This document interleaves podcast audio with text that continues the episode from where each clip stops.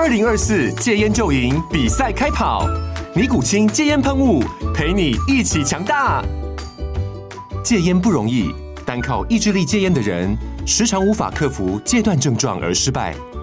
尼古清戒烟喷雾将是你的神队友，简单一喷，药品急速释放，立即缓解七大戒断症状，不限场合提高戒烟成功率。除了尼古清神队友，你还可以寻求专业医疗人员协助，一起迈向戒烟成功之路。尼古清戒烟喷雾，用科学方法戒烟，请咨询全台各大药局及戒烟门诊。本广告由尼古清戒烟喷雾、卫部药书字第零二七八三五号提供。嘉安嘉护股份有限公司，台北市中山区民生东路三段二号十楼，北市卫药广字第一一三零三零一九零号。尼古清戒烟喷雾，相伴每个新开始。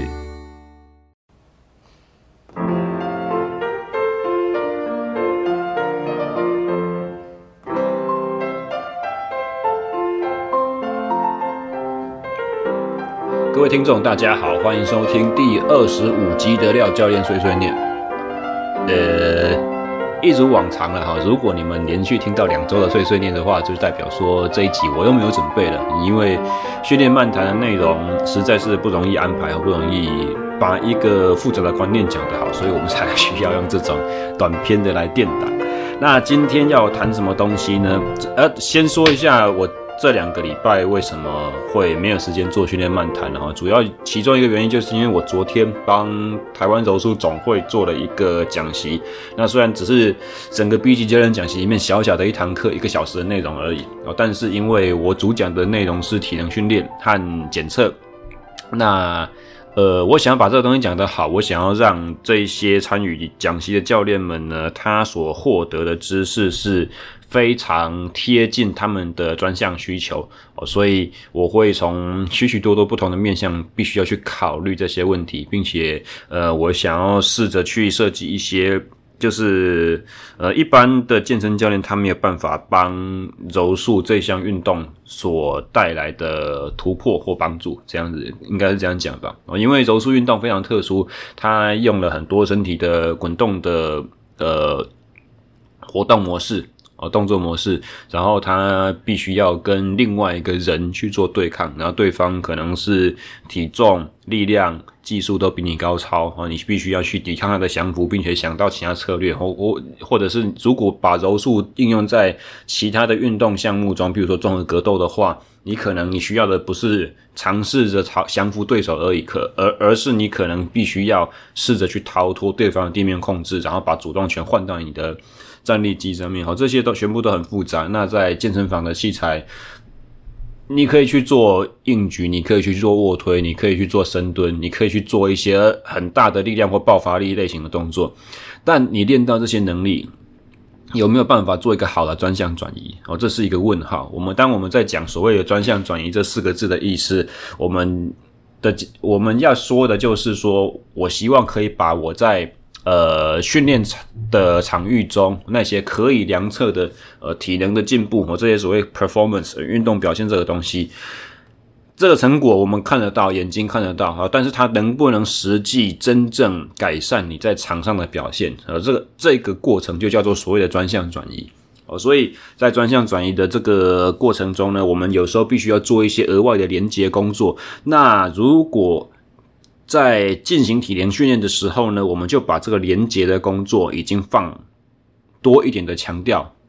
也许我们在中间做连接动作的时候呢，就是我我从体能训练到专项转移之间的这一个连接，就不需要花额外的心力去设计，不需要花额外的时间和额外的体力。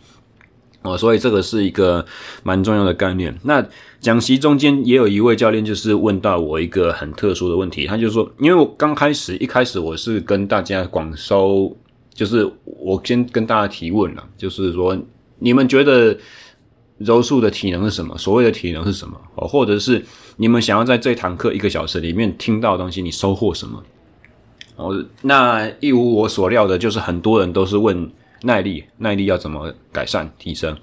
哦，那这个是我这一堂课的一半的大重点。呃，不过有一位教练提了很有趣的问题，就是说他在问说，我如何从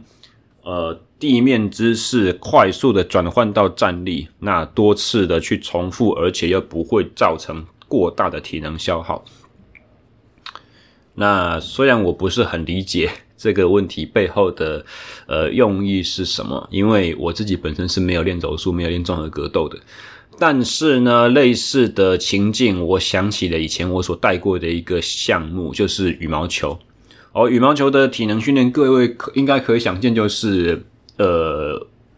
磷酸系统的无氧耐力嘛，ATP-PC 的快速的爆发、速度、位移、啊方向变换、脚步这些东西，然后还有就是什么，就是爆发力，然后再来的话，就是一些身体的平衡啦，呃。我这边所谓的平衡，不是说好像快速获得平衡感的那种神经反应，不是。我说的是，呃，应该算对称性的吧，对称性的发展。因为羽球的打击杀球经常都是前侧线对角线这个动作，所以他们的呃肩膀和胸。哦，在前侧会比较紧，造成一个肩前旋很明显的圆肩的现象。那如果肌肉张力很明显的不平衡的话，甚至可能会造成肩膀在活动时候有些咔咔咔的这种声音。啊，所以绝大多数的体能训练的方向会着重在这几个面向，那并没有错，这是很基本的东西。那我要想的是，因为我会去场边看我带的选手比赛，那我发现一个很关键的事情。哦，前阵子奥运，各位如果有看我们羽毛球的选手都。表现的都很非常精彩嘛，应该可以知道我在讲的一个细节就是，有时候我们会去扑一个救球，那我们会整个人趴在地上，但是你救到那个球，它只是过那个网子而已，它还不算得分，还不算这一招结束。对手能不能重新捞到这一颗球，或者是你救起来的球可能过网是很勉强，它角度也许是非常对自己不利，也许对手逮到，马上下一个就是要做杀球动作，所以你扑在地上。你还要马上再爬起来，你眼睛还要能够继续看到在场上的动态，而这个飞身扑球、救球这种动作是怎样？他在训练中绝对不可能去做到的，因为你的训练赛强度不会那么高。你真正在模拟比赛的时候，你对那一分那一点的执着也不会像场上，也不会像在打奥运的时候那么的积极主动。你如果在训练赛中看见一个球已经快要救不到了，你会选择不去扑。哦，所以这这种扑球救球这种高强度倒地的情境和倒地马上迅速的需要马上爬起来的这种事情呢，在羽球专项训练里面几乎不会出现。啊，既然它专项不会出现，但是在比赛当中又起了一个这么关键的角色，势必就是我们要用体能训练的方式要去把它筹备起来。哦，所以这边我跟当时跟柔术协会讲习的学员们提出的一个解法就是叫做。呃，所谓的土耳其起身，大家可以去，如果没有听过这个呃训练动作的话呢，可以去 YouTube 上面去搜寻一下 Turkish Get Up，Turkish 就是 T U R K I S H 吧，然后 Get Up 就是爬起来的 Get Up，哦，土耳其起身，哦，这个动作的话，它基本上就是。从一个侧躺的姿势，然后手握重物，不管是哑铃或壶铃，然后翻身躺到正面，然后坐起来，坐起来之后，慢慢的把身体推撑到高跪姿，然后再站起，呃，站到双脚并拢的姿势，然后重力，呃，壶铃啊或哑铃是重物，是直接手举着朝天花板这种。那这个动作为什么会对于爬起来有很好的好处呢？因为大家可能会觉得说啊，从地上爬起来有什么了不起的？我每天早上睡觉睡醒就从床上爬起来，这个很简单呐、有什么好练，对不对？哦，但是土耳其起身这种训练模式，它最好的应用价值就是在于它把一个简单的动作，呃，强度增加，利用一个外在的负重，把它强度增加，让你从地上爬起来这个动作变得不容易。但是它的除除了这一个主要的超负荷的面向之外，我们之前训练的原则讲过超负荷嘛，对不对？另外一个重要的面向就是它的压力情境比较没有那么大哦。各位想象，如果是在羽毛球倒地了，我急急忙忙要爬起来，我马上就很担心我的下一颗球杀过来的时候在哪里，对不对？啊，那你如果是在格斗场的话，你就是。急急忙忙要逃脱哦，对方的上位控制，你不管是从 side control 还是说你你你做了一个挺身，用蛮力、用爆发力的方式把自己逃脱出来，那你也是要马上的一边阻挡对手接下来有可能的攻势，你一只手要高举在空中做一个防御姿，另外，呃，不管是用腿啦、膝盖啦、臀部、屁股快速的往后挪动，然后站起来之后，立刻又利用脚步把那个距离拉开，然后 reset 重新准备下一个攻击的发起点，这样子，这全部都是非常高压力的情境。哦，那在。动作技能学习上面其实有一个哦，前阵子我听一个史丹佛大学的教授哦，他是神经生理学的教授，他在讲呃动作学习的这种流程。他要提到一个关键就是说，动作学习或者是技能学习非常。应该是这样讲，他们他们所用的那个名词叫做神经的重塑了 （neuroplasticity）。他说，你要让你成神经的可塑性重新提升，有一个关键就是你要有高度的集中力，但是非常低的压力情境。哦，所以高度集中力和低的压力情境在土耳其起身这个动作里面可以做到，因为你必须要很细微的去掌控你的每一个动作的细节哦，尤其是譬如说从仰躺到侧。撑起来的时候，你必须要抵抗自己想要卷腹的那种冲动，你必须要是核心稳定，而用另外一只手的手肘哦。如果各位有搜寻到影片的话，可以搭配着影片的解释，或者是影片声音关掉，看着他的动作，然后听我讲。你的直在地上那只手必须要能够把手肘向后撑，推地面，去把自己身体给顶起来哦。这好像油压千斤顶的一样的感觉，这跟我们一般人爬起来的动作都是反直觉的。哦，但是为什么要这样做？原因就是在于说，呃，我们利用一个力矩和杠杆的原理，其实会把呃重心离地这件事情做得更有效。也就是说，平常我们从床上爬起来用卷腹，或者说是用侧躺、侧卷腹这种动作的习惯呢，它是一种代偿，它是一种最少出力的方式，长期、长期累积下来所。速成的一个动作形态哦，它只是为了省力，它不是为了高效哦。所以高效率的起身动作的话，用土耳其起身可以去很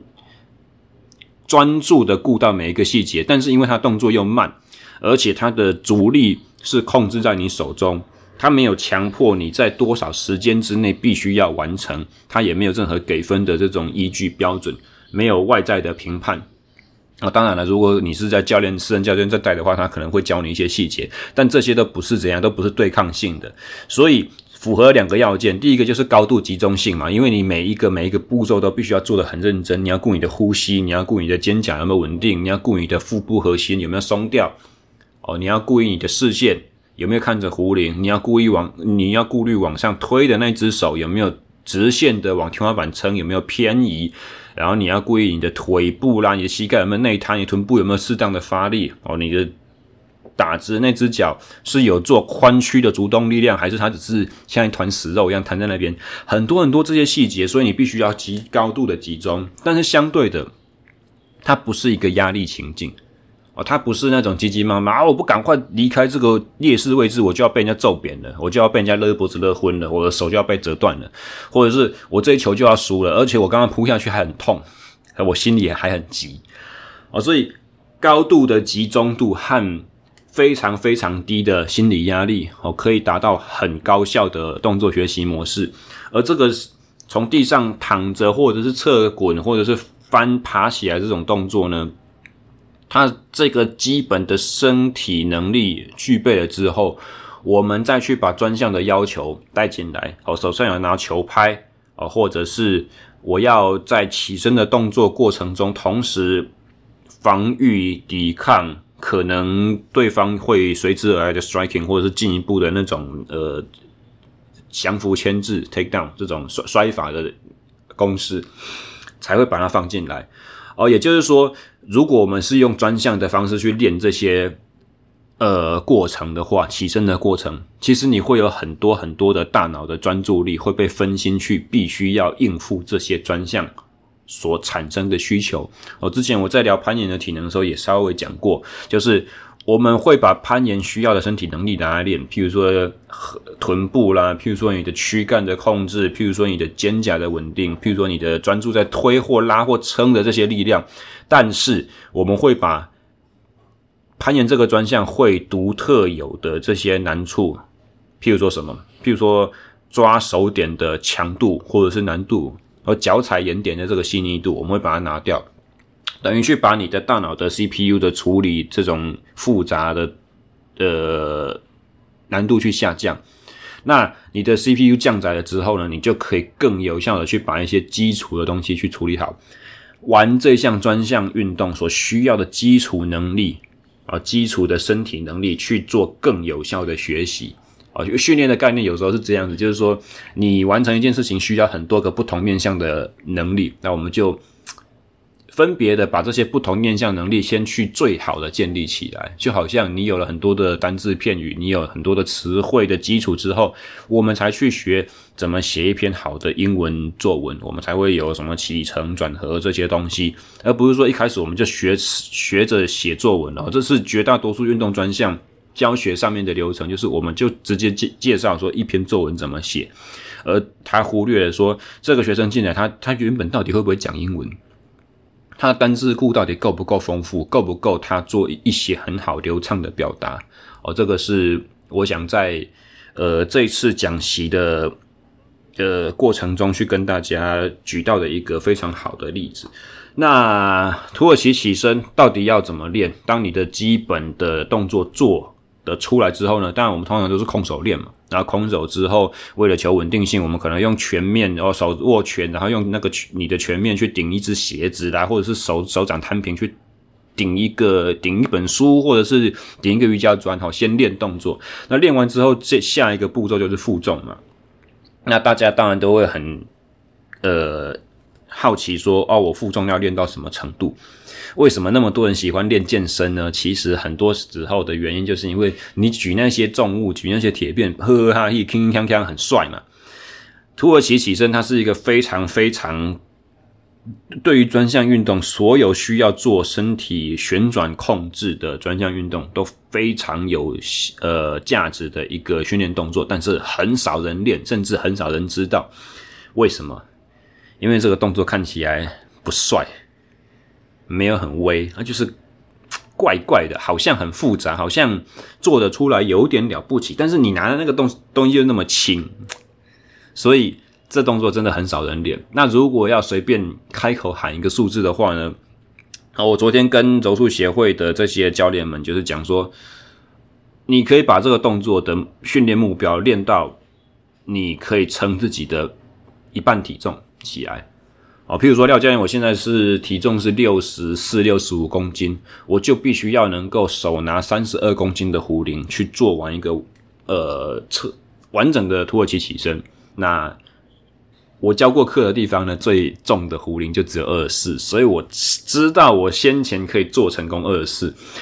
从二十四到三十二又是一个百分之五十的那个跳跃。啊，其实我这个目标喊出来，我自己应该都没有办法达到。但是我现在有个借口，林北左左肩膀摔断，还在休休养当中，我根本就没得练。所以我随口喊出来这个目标，哈，不干我屁事，大家 自己尽量努力。那为什么我要喊这么重？其实有一个相当重要的原因，就是因为格斗项目它其实是跟对对手对抗的，那对手试着要做的事情就是把你。继续压制在地面上，哦，所以当我们在练土耳其起身的时候，你手里面拿的那个重物越重，在上半身、在肩膀周遭的区域，重力把你压回在地上，这个阻力也就越重，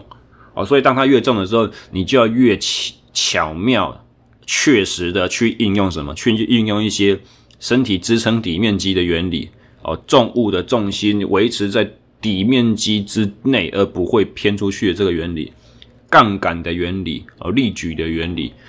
如何用转动、旋转的动作转换成线性的动作，这些原理，这些都是一些很基本的这种力学概念。你可以不用懂力学，你的身体在操作这些正确观念、呃，正确动作模式的时候，自然会学会，自然会教给你。所以，呃，一半体重很重，没错，但是因为你的专项需求就是要抗衡这个。想要把你对方想要把你压制在地上，压回在地上这个重量嘛？那与其在专项训练中用高强度的对抗赛的这种手段，很慌张、很忙乱的稀里糊涂做完之后，好不容易侥幸成功，你也不知道自己到底怎么做对。那不如我们在体能训练的过程当中，我们就先把强度增加，但是我们把呃心理的压力、时间的紧张感这些外在的因素下降，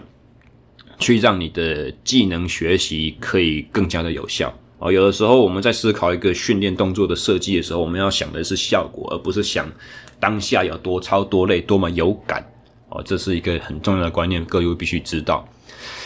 呃，那么接下来就要带入一个重点，就是说，呃，从我开始当教练之后，其实像我刚刚这样子随便喊一个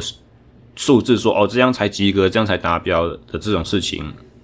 其实也听过不少了。哦，刚开始的时候，我是听过有一个人讲说什么，哦，一个健康的成年人必须要能够有跑完十公里的基本基本能力啊。然后到了最近的话。更夯的一个是说，哦，我的深蹲硬举，我至少要破自己的两倍体重，这个才算及格。我应该把这个当做目标去训练。那我刚刚也随便喊了嘛，就是既既然是目标用水量化，你们可以这样喊，我也可以，对不对？所以我就随便喊一个，我说土耳其起身要自己撑一呃一半的体重，要能够站起来成功。呃，这边想提出一个概念给大家。这种标杆可以达到的话最好，但是请你们千万不要把这些目标当做你训练的唯一方向，甚至是更重要的是，更好的是，我觉得啦，哦，目标应该是要自己设定。哦，我们开讲二十分钟，终于进入主题了。目标应该是自己寻求、自己设定给自己的，不要听别人给你。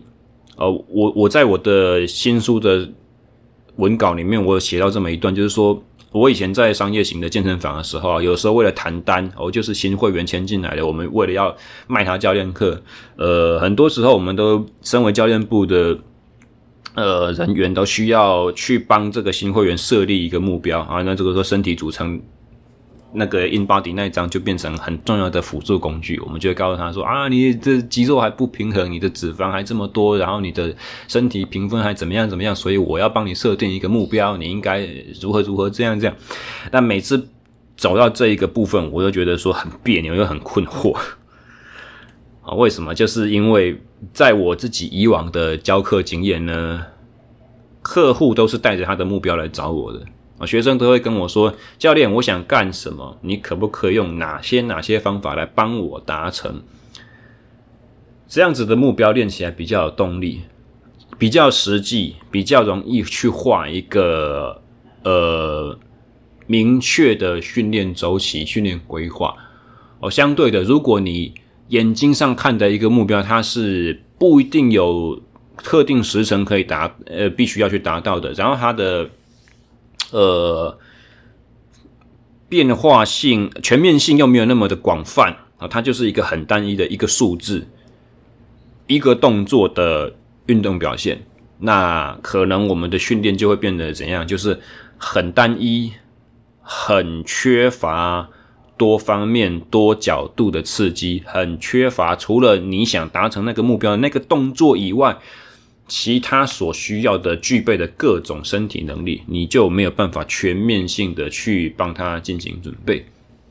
还有就是，呃，从心态上、从眼界上来讲的话，轻易的接受一个别人帮你所划定的目标，其实讲起来有点盲从啊。就是说你，你缺乏一个醒思自己到底为什么要开始运动，自己的动机哦。运动能够为你带来什么价值？为你带来什么改变？你当初真正想要踏进健身房的这个过程，你是为了什么？啊，这种我我认为是相对很重要的。呃，譬如说我只是一个上班族，周末有爬山的习惯，我很喜欢去玩户外运动。那我当初进了健身房的原因，只是为了说，呃，因为我爬山背背包都很容易腰酸背痛。然后我下下坡的时候都会走到膝盖非常不舒服。那不管我的山友告教我说怎么去适当的去配重，呃，登山杖怎么使用，呃，鞋子要怎么选，如何分配我的体力，但我还是没有办法解决这些问题，甚至是可能呃年到中年，脊椎脖子、腰慢慢的都出一些退化的状况，医生会跟我说，你要么就是必须要运动强化，不然的话你就是以后不能再爬山。所以，如果你当初是为了这种目标而进入健身房的话，那健身房里面的训练应该要帮你达成什么？不就是好的脊椎的减压吗？不就是好的正确的活动模式、上下楼梯的步态、脚踝的活动度、平衡能力、快速反应，然后在这些正确动作模式之下，再去把你的肌力和肌耐力去强化起来，以便应付你登山的需求，不是吗？如果我们反过来进了健身房里面，健身教练跟你讲说，我们的力量标准就是。两倍的自身体重，你没有到做到这个之前，你都不要去想说你的专项要有多进步，那个是舍本逐末。我们先把本顾好，我们先把你变得强壮，强壮的人就一定不会受伤。如果用这种角度反过来的话，其实你在追求重训的目标过程中，你就会忽略到很多东西，忽略到什么？譬如说单边的稳定，你的。臀中肌能不能在伸长的角度去做很大的力量输出？哦，因为我们在做双边的动作的时候，经常我是左脚可以补右脚的，而且经常我的髋是外展的，不是内收的。哦，那外展的时候的肌肉长度，它所学习到的力量，哦，力量训练它有几个原则，有它有它是有特殊性的，它有动作角度的特殊性和肌肉长度的特殊性。意思就是说，如果你经常在哪几个角度去做动作？你哪在哪几个范围做动作？在某种脚掌外八，在某个站姿宽距情况之下做动作，那你做的动作的时候都是到某一个深度而已，或者是都。一定会达到某一个深度，而不会只在一半的角度哦，这都是相对重要的。如果你的训练动作的模式固定在那几个位置的话，那不管我的 loading 怎么去变化，不管我的重复次数怎么变化，我的休息时间怎么变化，有一个非常重要的是不会改变的，就是你的力量提升只会在你做力量训练的动作相关角度和肌肉长度会去做最有效的提升，其他角度其实是。提升的效果是有限的哦，所以像我刚刚所举的例子哦，爬山嘛，我们都是左脚右脚基本上是在同一个直线上面走哦。地形越崎岖，当然你需要越变换，但是简单的地形的时候呢，基本上我们脚是走一直线，它不会是左右开开的这样子哦。所以当我必须要上一个高脚哦，去踩，把自己的身体往上蹬，或者说如果是很陡的面，我要。去用向下坐，然后另外一只脚伸出去去触底的这个时候，对于我们的髋关节的一些肌肉，它其实是呃，跟我在做深蹲硬举的时候所需要练的力量范围是很不一样的。我昨天才抛了一个，我带两位攀岩教练哦，那个原岩的宋拔哦，以前的攀岩国手，以及年轻的猛兽哦，之前在。之前在新庄一间岩馆工作，那现在是主要出来做私人教练，带私人学生。哦，两位都是非常强的甲组实力的攀岩选手。哦，昨天我才在 IG po 一个他们在做下肢的力量训练，呃，礼拜五练的。哦，今天是礼拜天，礼拜六才 po。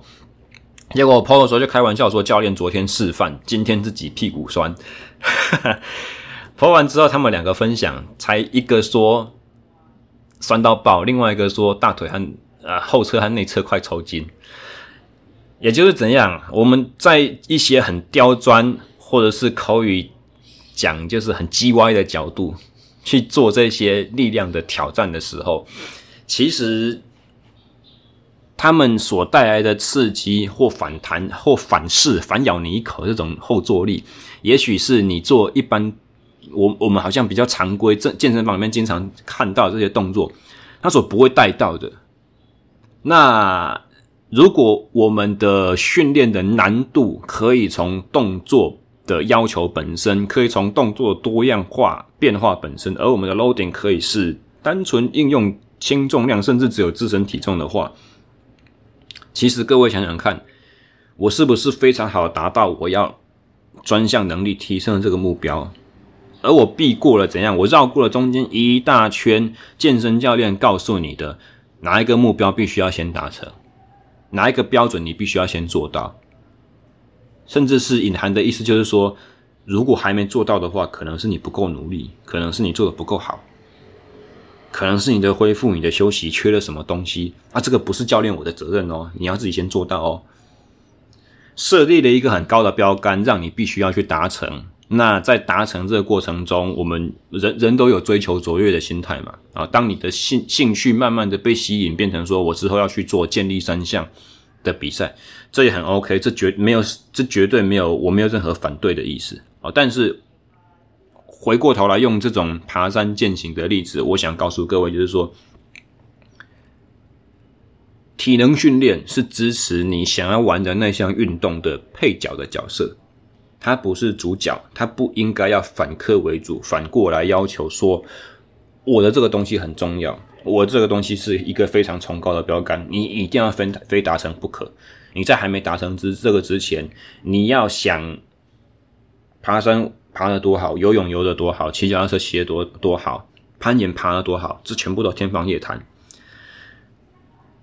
这个角度，这种讲法，在我个人看来，我觉得是有点不负责任的。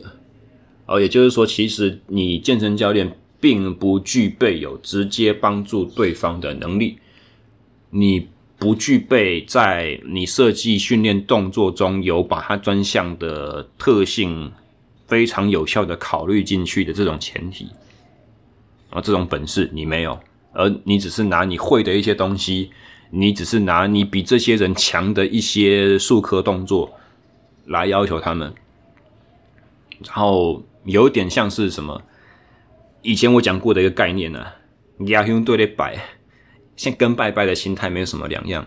你只希望他们做到这些东西之后，他的专项一定会变好，但这个一定成立吗？或者是说你在训练的学科课本里面所谓的专项训专项转移的这个环节到底在哪里？其实这是我觉得这个是不管身为学生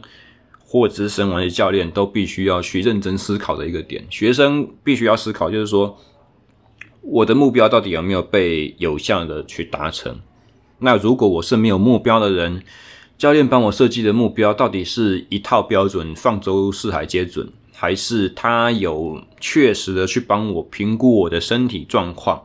然后帮我去设计一套真的呃适合我来去做的最能够对我对我帮助最大的呃一套训练方案、运动方案，哦。以往我只要是碰到这种很喜欢、很想要跟我上课，但是又讲不出什么具体目标的学生来说的话，我都会跟他们讲说，我会用我自己个人观察的眼光，我去看你，我去设计一些我认为现阶段对你最重要的东西给你做，而我们是朝一个平衡的方向目标去做加强。那如果在这个过程中你发现了什么新的东西很好玩，你想达成，来，你来告诉我。如果没有的话，这个过程结束之后，我觉得啊差不多满意。你也认为，嗯，这一阶段我上的课好像收获很多，很有效。但是我依然不确定接下来要干嘛。我已经对这个现况很满足了，那我们课就可以停止，没有关系。哦，我会设定这样子的一个可以预见的终点给我的学员。哦。天下无不散的宴席，所以其实，在教练和学员的关系当中，我也认为他不应该是教练预设着这个学生就是一辈子一定会跟着我练。哦，我我之前听过一个呃脚踏车教练叫 Trevor Connor，他是帮之前是 Velo News 的，诶，哪一个网站呢？他反正他在讲 Podcast，他在讲说他有很多很多的学生到后来跟着他，就是 我只是因为喜欢你而已，所以我跟着你，让你继续有钱赚。哦，这虽然是个笑话，但是实际状况上面，有时候我们在教练跟学生的关系也是一样，就是说我们达到一个默契之后，学生觉得说我跟着这个教练练很划算，我一直有持续的去提升一个我身体的能力，达到一个刺激，或者是我一直有一个为了跟教练约了之后，我就不得不一个礼拜至少去一次健身房这种基本的约定在督促着，或者是我很喜欢训练，我也很享受教练上课给我的内容，但是我不想要花时间烧脑筋去设计自己的课表。给我练，因为我是大忙人，或者是有些人可以体去体验到说，其实我自己有一些我喜欢做的东西，那我自己练的话就只会练我想做的这些东这些事项。所以我的训练内容，我的健身就越走越偏，就不是真正对我最好的一个选择。我需要一个公正的客方、客观的第三方来去帮我做一些设计，帮我做一些导正，适时的去告诉我说：“诶，你可能缺了什么哦？你最近是不是什么东西都没有做？我们来做一下这个。”而这通常是长期跟教练合作会有的学生特呃几几种典型。那如果你不符合这几种典型的话，没有关系啊，你就阶段性的，譬如说五堂课、十堂课，你学到了一个你想学的这个内容，啊，我们就毕业啊。学生去，我我们每次都把自己的客户讲成学生。那各位去想想，就如果用一个学校的这种概念来看的话，哪一个学校会把学生一直留着不毕业的？小学就是六年，国中正常的话就是三年，高中三年，大学看你混不混。哦，正常的话就是四年，研究所。硕士两年，博士大概四年左右，他总是有个毕业的期程在的嘛。那引领你的老师如果没有办法有效的帮你的，帮你的目标是设定成在某个时限里面必须要去达成一些呃成就出来，而是他是画着一个成就摆在那边，呃，让学生好像不得不去追寻，但是这个成就却是所有人看起来都差不多。那这就不见得是真正适合你去做的一种，适适合你去追寻的一条道路了。我们讲的好像越来越玄了，对不对？道可道，非常道。呃，所以这一集节目，其实我想讲的就是，不要轻易的去接受呃外人所施加给你的这些目标，有一点像是。有点像是科学的这种，嗯，追求科学的这种基本精神一样了。科学的基本精神就是，我相信一件事情，我想要，我想要相信一件事情。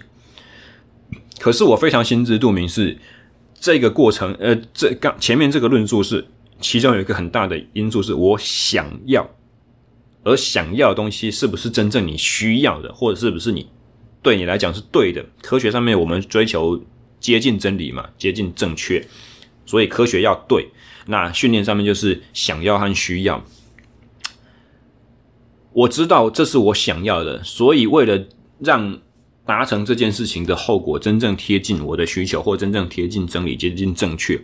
我会在过程中用很多种不同的角度去试着突破我相信为真的这个讲法。那譬如说，如果我相信碳水化合物对人来讲是不好的，我就会去看很多很多支持碳水化合物对人的运动表现、对人的身心健康有非常好的影响的这些研究，我会把他们反方的论述全部都看过一遍，把自己的心境转换成是好像我的我我的对手一样，从对手的角度去看看我自己相信这个理论有没有缺陷。呃，这个就是所谓的批判思考的习惯嘛，对不对？哦，所以在当别人给你了一个目标之后，我鼓励，我会鼓励大家，就是身为学员、身为运动爱好者的话，你可以去试着去怀疑一下、挑战一下这些目标到底是不是合理的，对你是不是有意义的。然后，当在试。我我也不是说不鼓励大家去追寻这些目标，并没有，完全没有啊。但是当在尝试追寻这些目标的过程中，碰到了一些障碍的时候呢，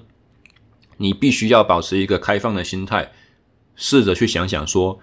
我是不是还有其他的一些东西是需要突破的？而在这些其他这些我们训练周期理论上面所讲的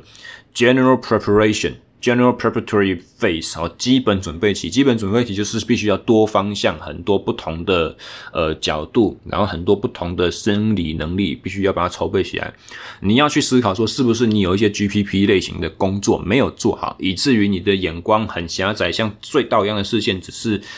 非常精准的去投射在你想要达成的那个数字上面的时候，其他很多做这件事情所需要身体能力都已经被你忽略了。所以你才会一直在卡关，所以你才会一直在恢复不良，所以你才会一直重复的在受伤。这些可能是你必须要去思考的东西。哦，最后我想要再重新强调一次，就是说，